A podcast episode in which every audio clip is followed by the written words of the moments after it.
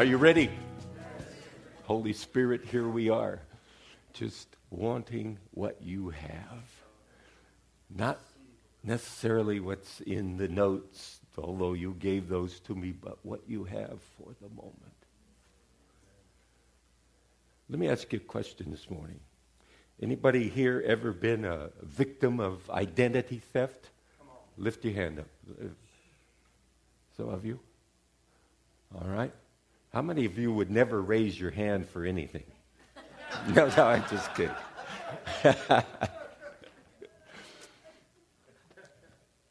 you know, there's so much talk in the media and, and, and in, in circles where you run about identity theft. And we're just inundated with all kinds of identity situations. But you know, we have in this identity theft, we, there are so many things that just bombard us that are tied to identity. I mean, look at the, the newspapers or the, uh, the television and, and fashions. You know, women's, men's, fashions are presented in a way that uh, are to, uh, for their determination, are to um, determine your identity with possessions. You know, you, you have this thing, well, think what the neighbors will say when you drive up in your new whatever. You know, if you use this product on your lawn, all the neighbors will, you know. And, and all of these items, these things, are designed to get you to identify with that particular product or that particular possession. You know, the, the TV is just full of it. Oh, he went to Jared's. An identity thing. I mean, so who cares, you know? You know, you need to learn if you watch television, you need to learn to talk back to it. well, you do this and such and such will happen. And I say, not me, because I walk in divine life. I will not receive that kind of stuff. Pro- promoting all these drugs, you know, and, and you uh, don't ever be guilty of this. There are times when you may have some kind of a sickness come on you. Never claim it. Never say, my, and then name the sickness. That's what they want you to do on the television. My this, my that. And then you take this stuff, you may die from it, but boy, you won't have it anymore, you know? So it's like, it's craziness. You know, uh, the, a, a, big business, I, I, don't know how big it is here, but in, in Denver, it's a big business, and that's the sale of athletic jerseys with the name of their favorite Bronco on the back. What's the point of all that? To be identified with a winner. They.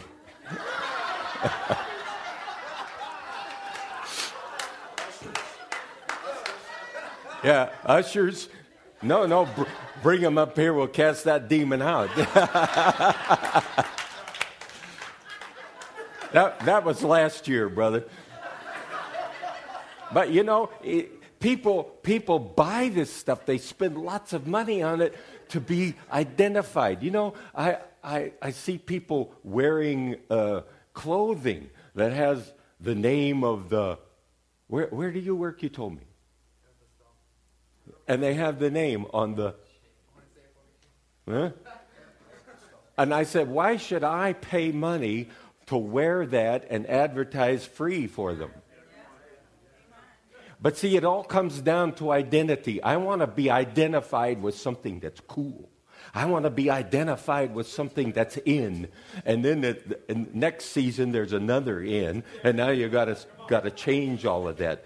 So we, we have this emphasis uh, on identity, and it's all tied up in things. It's tied up in the, the kind of house you live in, the kind of neighborhood you live in, the kind of car you drive, the kind of clothes you wear, the, the things you read, the, the kind of food you eat.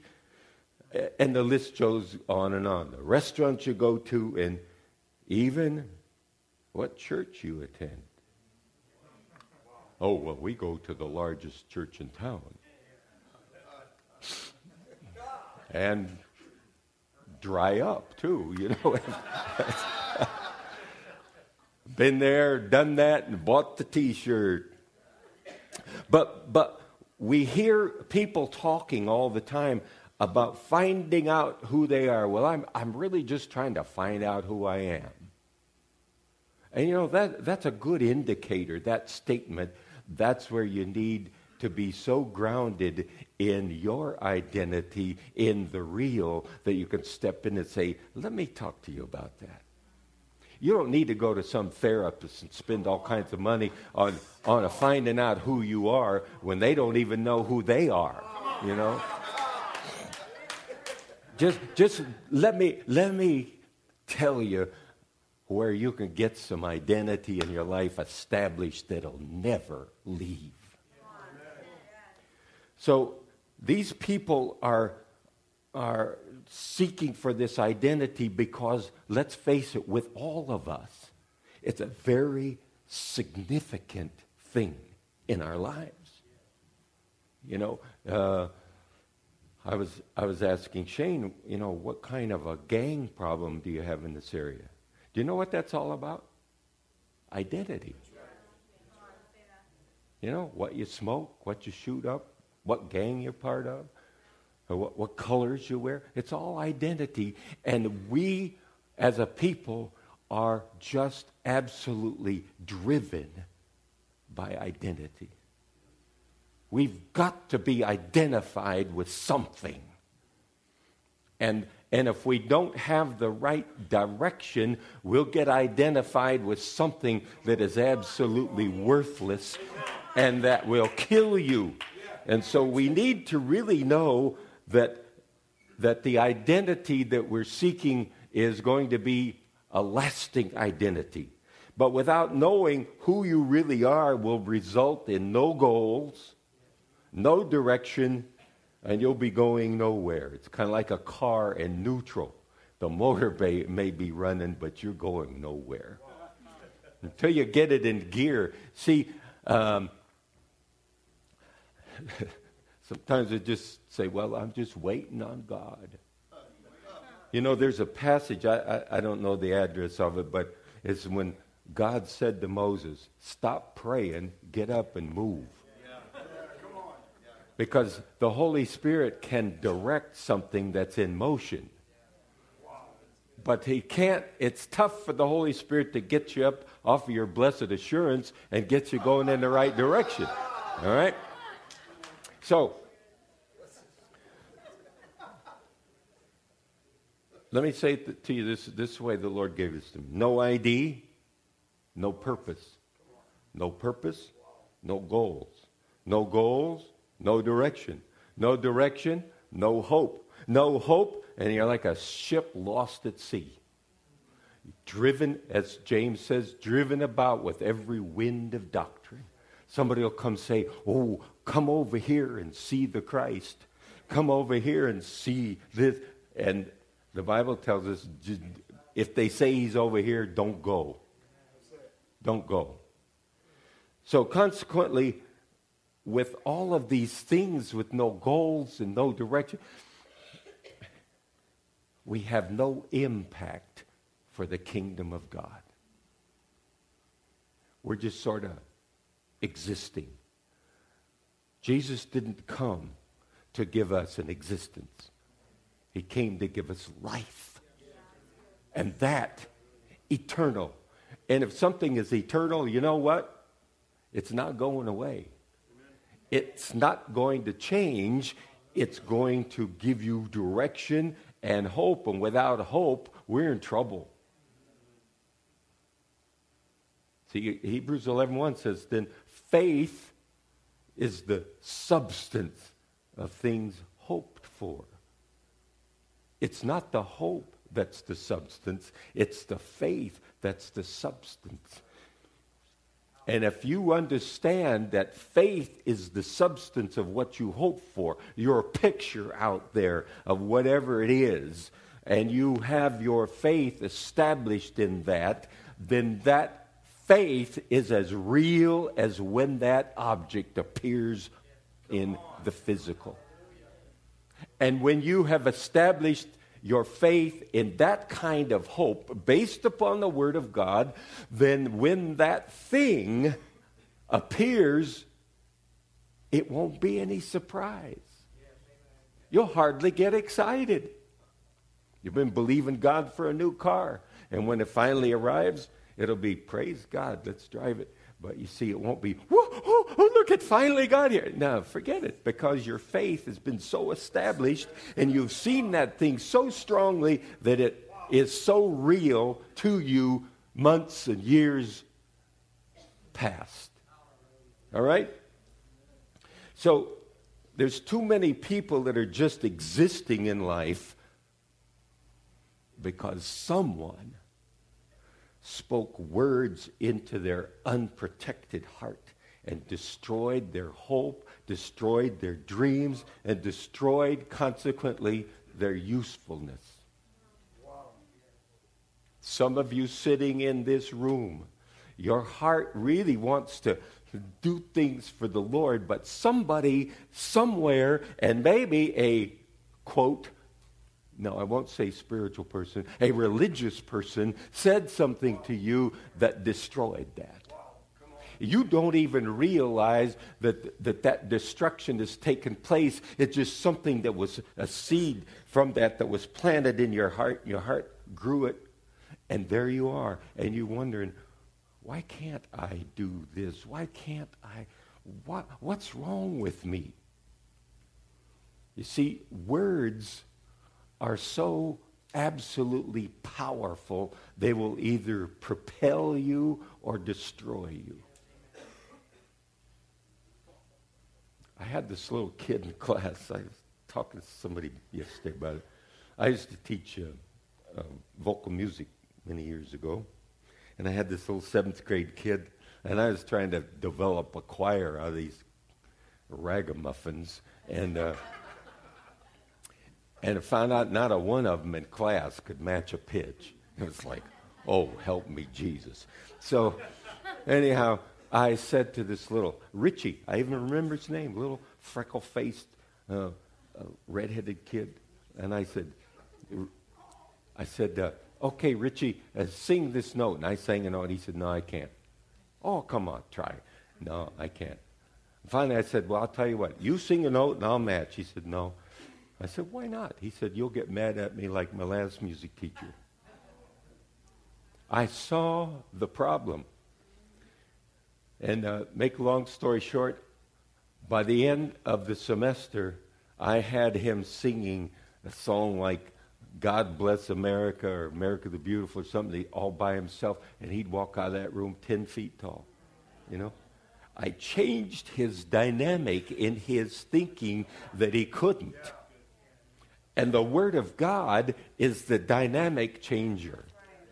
This will change whatever has been said to you by whoever, no matter how well meaning they were.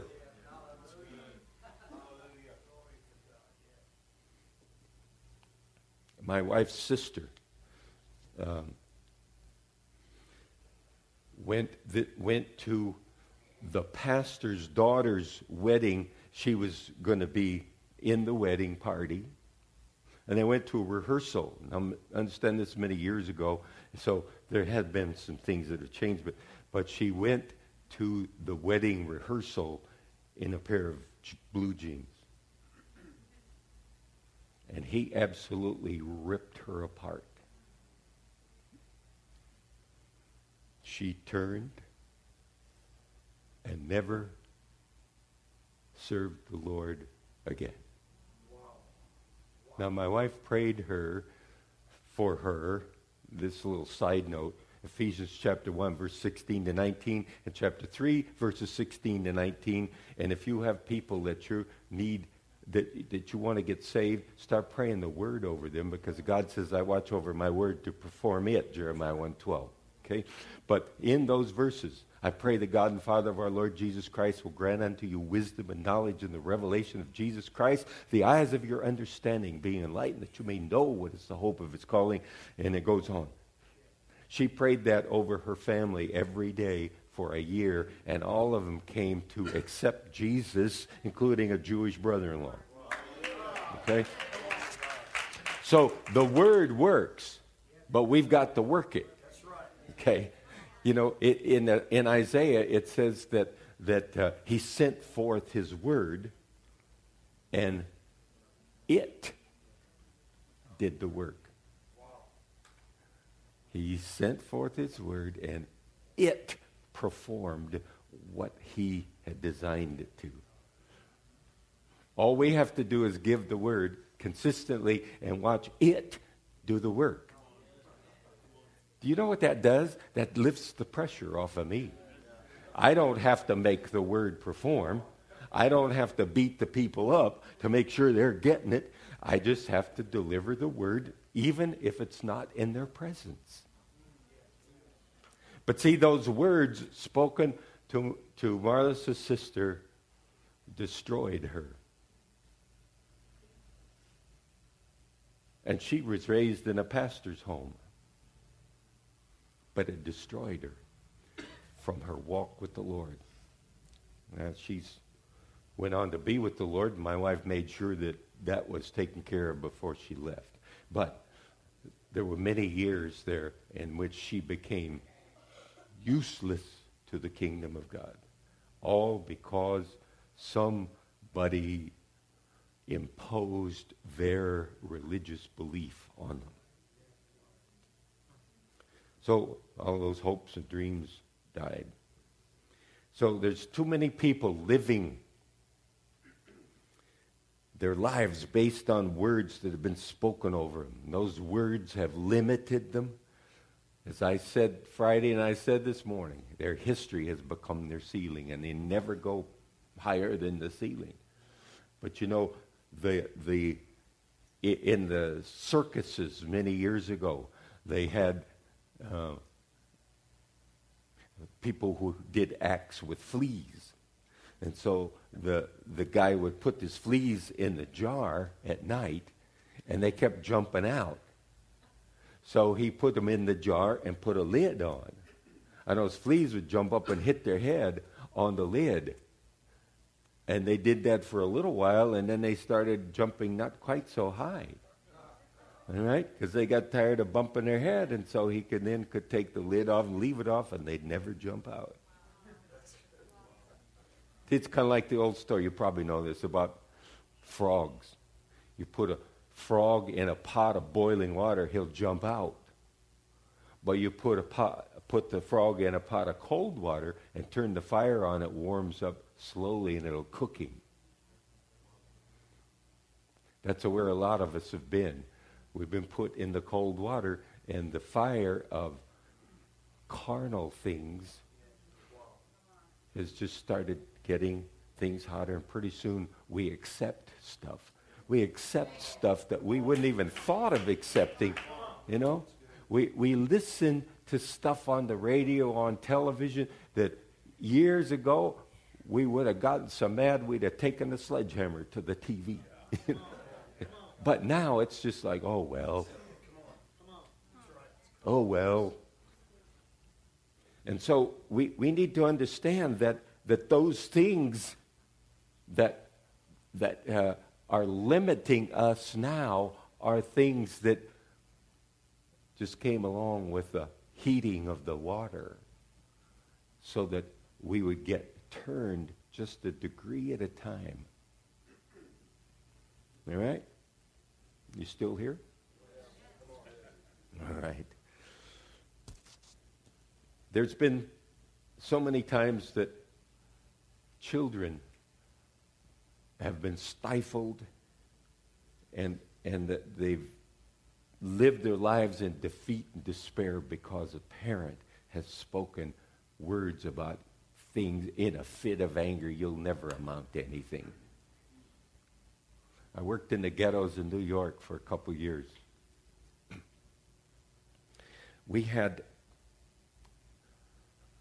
it, it was a horrible situation because we had junior a, junior high, that's now middle school age children in those schools who didn't even know the alphabet, let alone read.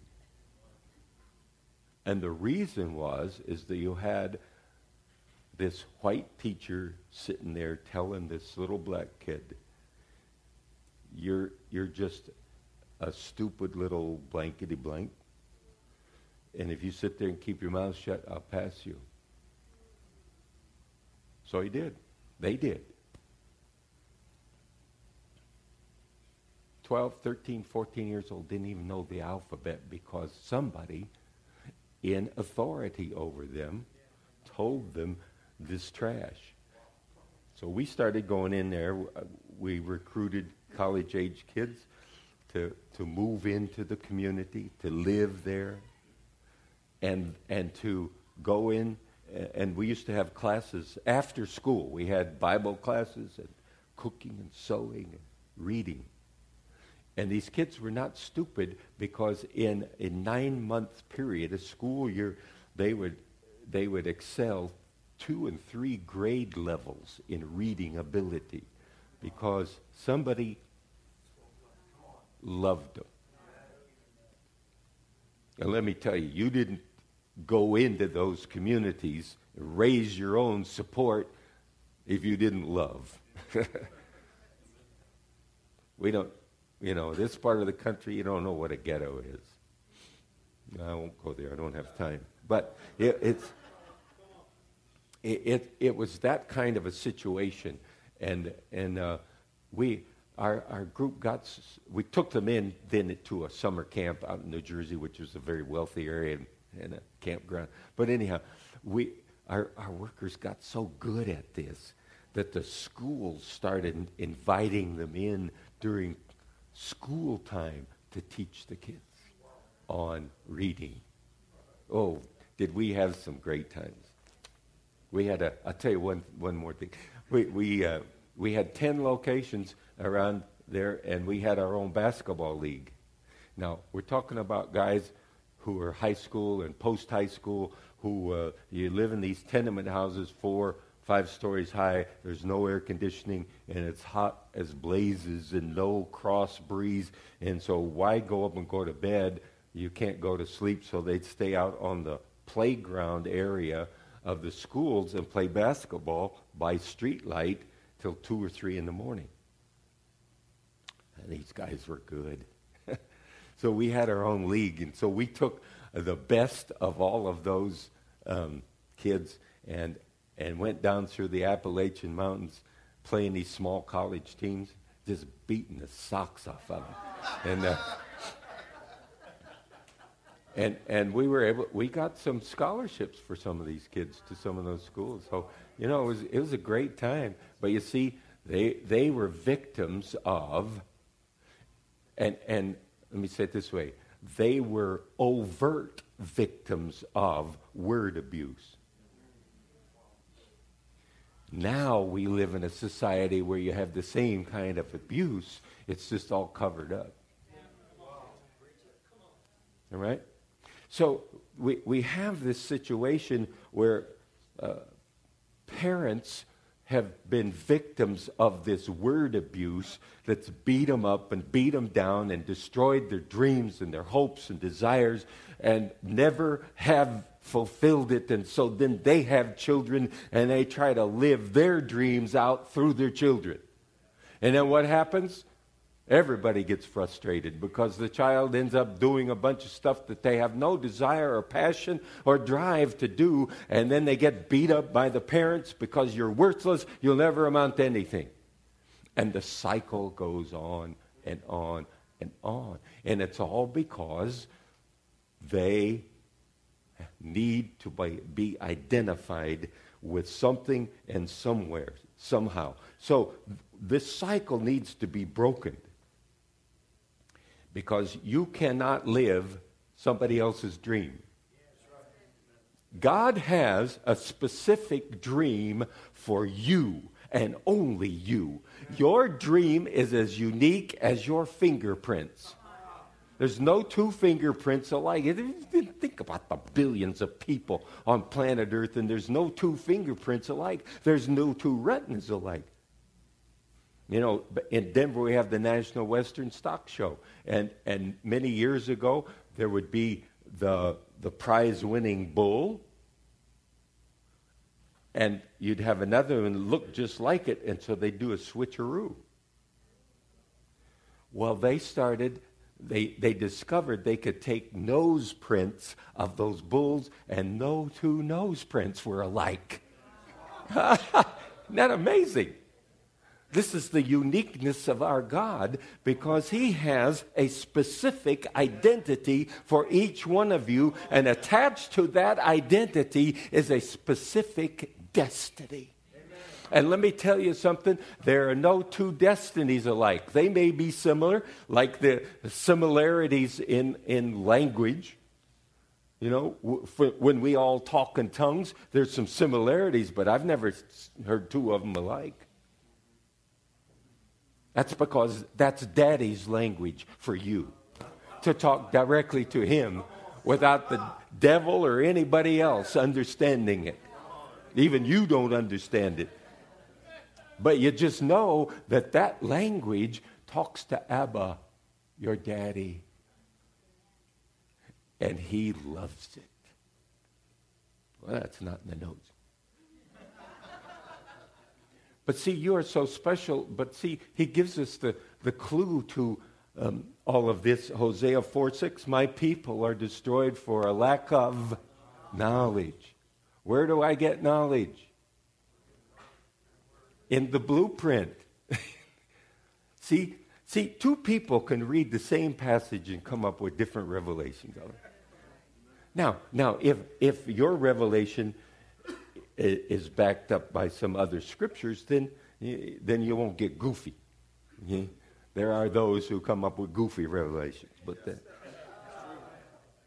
so until you come into the knowledge of what God, your creator, the one who knows you from the inside out, the one who knew you before you ever entered your mother's womb, because he designed you in, in, in the halls of heaven, he designed your spirit to look a certain way, to act a certain way, and assigned a destiny to you for the sake of the kingdom being established on earth as it is in heaven. So while you were in heaven first, he planted this in you so that you would know what the kingdom up there was like. So when you got here, you could fulfill all of that because Ephesians says that we were created in Him before you ever got here. But then when you got here, this stuff out there started getting fed into you by either well meaning or stupid people that fed stuff into you, and now that stuff, which is contrary to what the Father placed in you before you ever were planted in your mother's womb, before that ever took place. You, now you've got to fight that stuff. Because the, the plan and the destiny that He planted in you is in your heart, and your heart knows it, and your heart knows what to do with it. But when you, all that other junk is planted in your heart, then you've got this battle going on. That's why the seventh chapter Romans, Paul says, Things I want to do, I don't do. The things I don't want to do, I, I, I do. Oh, woe is me. And then the next verse, but there's no condemnation to those that are where? In Christ. It's just that the carnal things, all the trash and the identity garbage has, has been planted in you that's contrary to what the Father planted in you before you were even a gleam in your daddy's eye. All right? And, and all of that stuff is just, here's this battle going on in you, and that's why you got to You, you've got to take the Word of God and you have to get this in you so that you know the path and you know the goals and you know the direction and you know your destiny. And when you get that, hell or high water can't get you off of it. There's not a demon in hell that's strong enough or big enough or stupid enough to try and get you off your destiny. It's like when you when you get a hold of this, the, and, and the Word of God is so strong in you, and it's laid out the plan before you, then when you get up in the morning, it's not, oh, good Lord, morning. It's, it's when you get up in the morning, the devil says, stay away from that street. He's up again. so we've got to get the blueprint. Now, let me, I'll just quickly um, say this to you. Genesis 1.26, we read it Friday. God said, let us uh, make man after our image and our likeness. And that word there, likeness, means exact duplication in kind. Whew. That blows some religious minds exact duplication in kind, is it any wonder that you're a target for Satan to keep you off track? To, to do everything he can to keep you from, from uh, fulfilling everything. That's why we need to we need to read and study the word, not just read it, study the word in order to find out exactly what's the direction and goal of my life because this book is the blueprint for your life, but all the trash ever since you landed on planet Earth is contrary to that. That's why you need to be in a place like this where you're going to get the truth. Because, see, his plan for us is for us to be like him.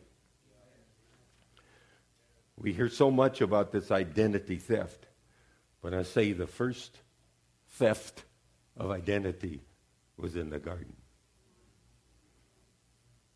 I won't take time to read it, but see, Satan, many of you know the story. If you don't, read Genesis chapter 3, verses 1 through 7.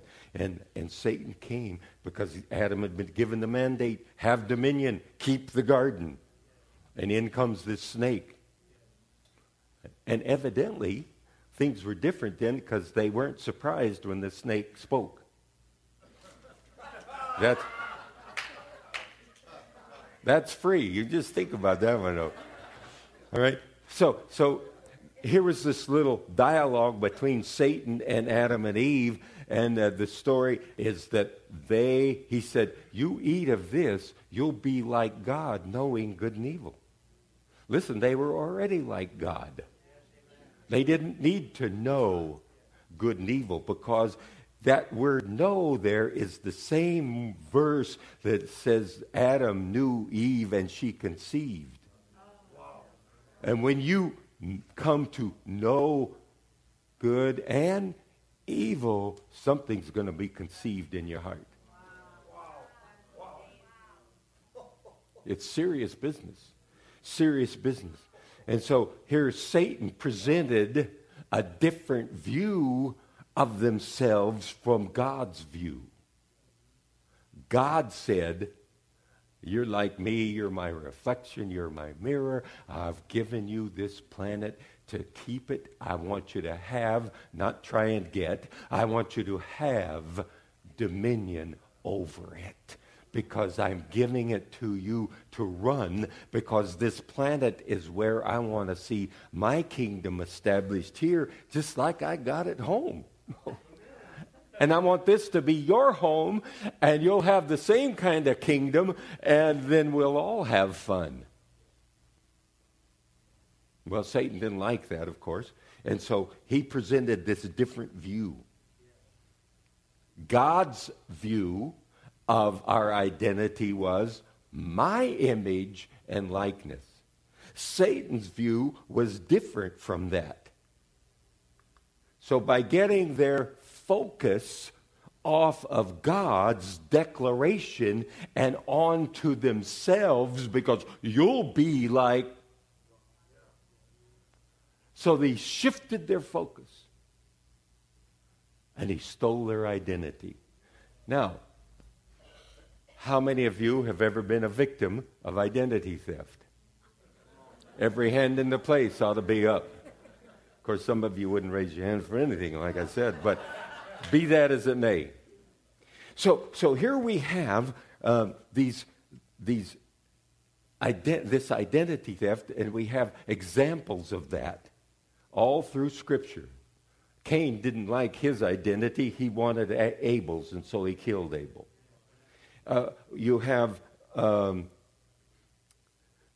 I, I'm going to I'm gonna hurry here. So when we begin to compare ourselves and our giftings and our abilities with somebody else, we're, you're in the process of, of robbing yourself of your own identity. And when you start to question your identity, you're going to lose it. You're going to lose it. Acts 17 28, you need to, you need to ha- have this as much a part of you as breathing. In Him, we live and move and have our being. You need to learn to, to look at Scripture in the converse. In Him we live and move and have our being. So if I'm not in Him, I'm not living, I'm not having a, a being, and I'm not moving anywhere. And then it kind of brings it to, to focus even better. And I love, I love this verse out of all the Bible.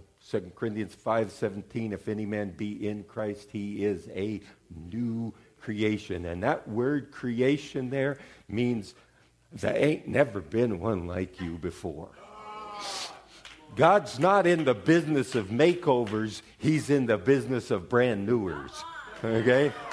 He makes you brand new because you can't even say, there have been those who've tried to teach that he restores us back to what Adam had.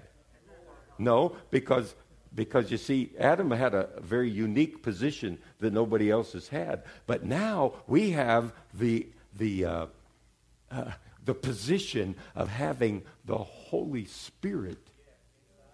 See, Adam walked and talked with God. Uh, that's awesome. But now the Holy Spirit comes in us thanks to Jesus. It abides in us. It, it, it, it, takes up residence where he'll never leave or forsake us. So we don't need to say, uh, Oh, come, Holy Spirit. Don't beg God for anything. Only heathens beg. Okay? So what we need to do is to get the word in us and let it do the work. You start meditating on 2 Corinthians 5:17, I guarantee you your thinking will change. It will change. So comparing ourselves with some other flawed, changeable, emotional being is going to cause tremendous confusion in you. Okay? So we, we must look to our Creator. Satan got the focus off their Creator, but Hebrews 12 2 says, looking unto Jesus, the author and finisher of our faith. So that's why we need to keep our focus is on Jesus. You can't do that if you don't know the Word. So it comes back to the word. That's why he had it written down for us. And Hebrews 13:8 says that he's the same yesterday, today, forever. Why would I want to have my identity based in something that was up one day and down the next? Roller coaster here. That's why you never want to get your eyes on another human. Get your eyes on the Lord Jesus. He is praying for you at the right hand of the Father. If he sees you straying off, he says, Holy Ghost, sic him. Get him back on track. And then when you have that nudge from the Holy Spirit that lives in you, you need to watch it and do it.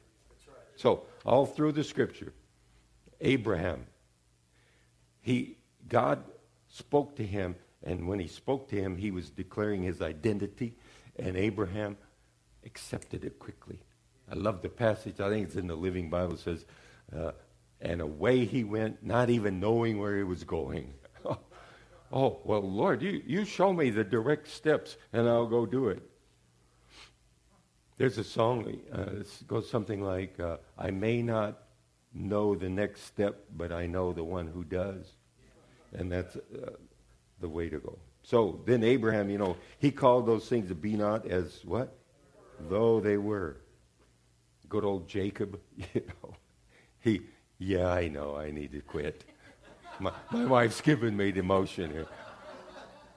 Oh dear. Okay, um, but there's lots of people. Uh, Jacob, you know, he he um, had an interesting life, but you know, he was called Jacob means the deceiver.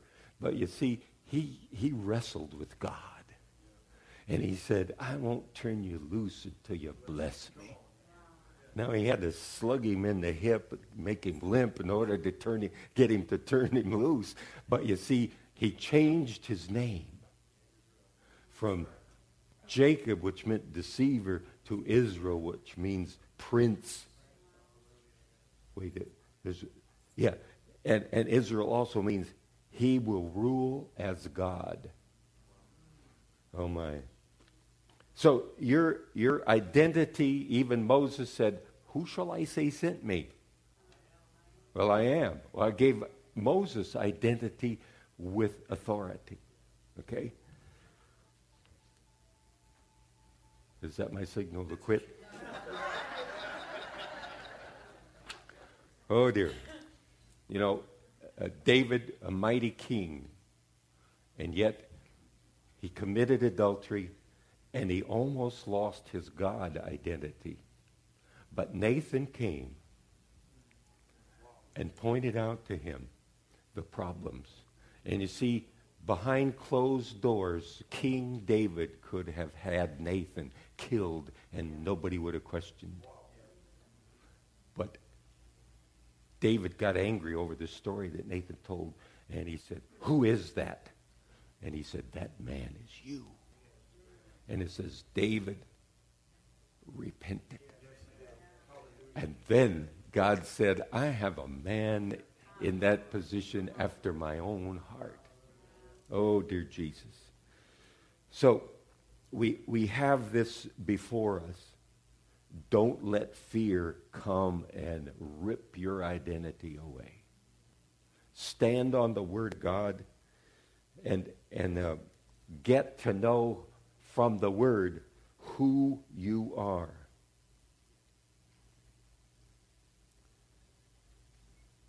Yeah.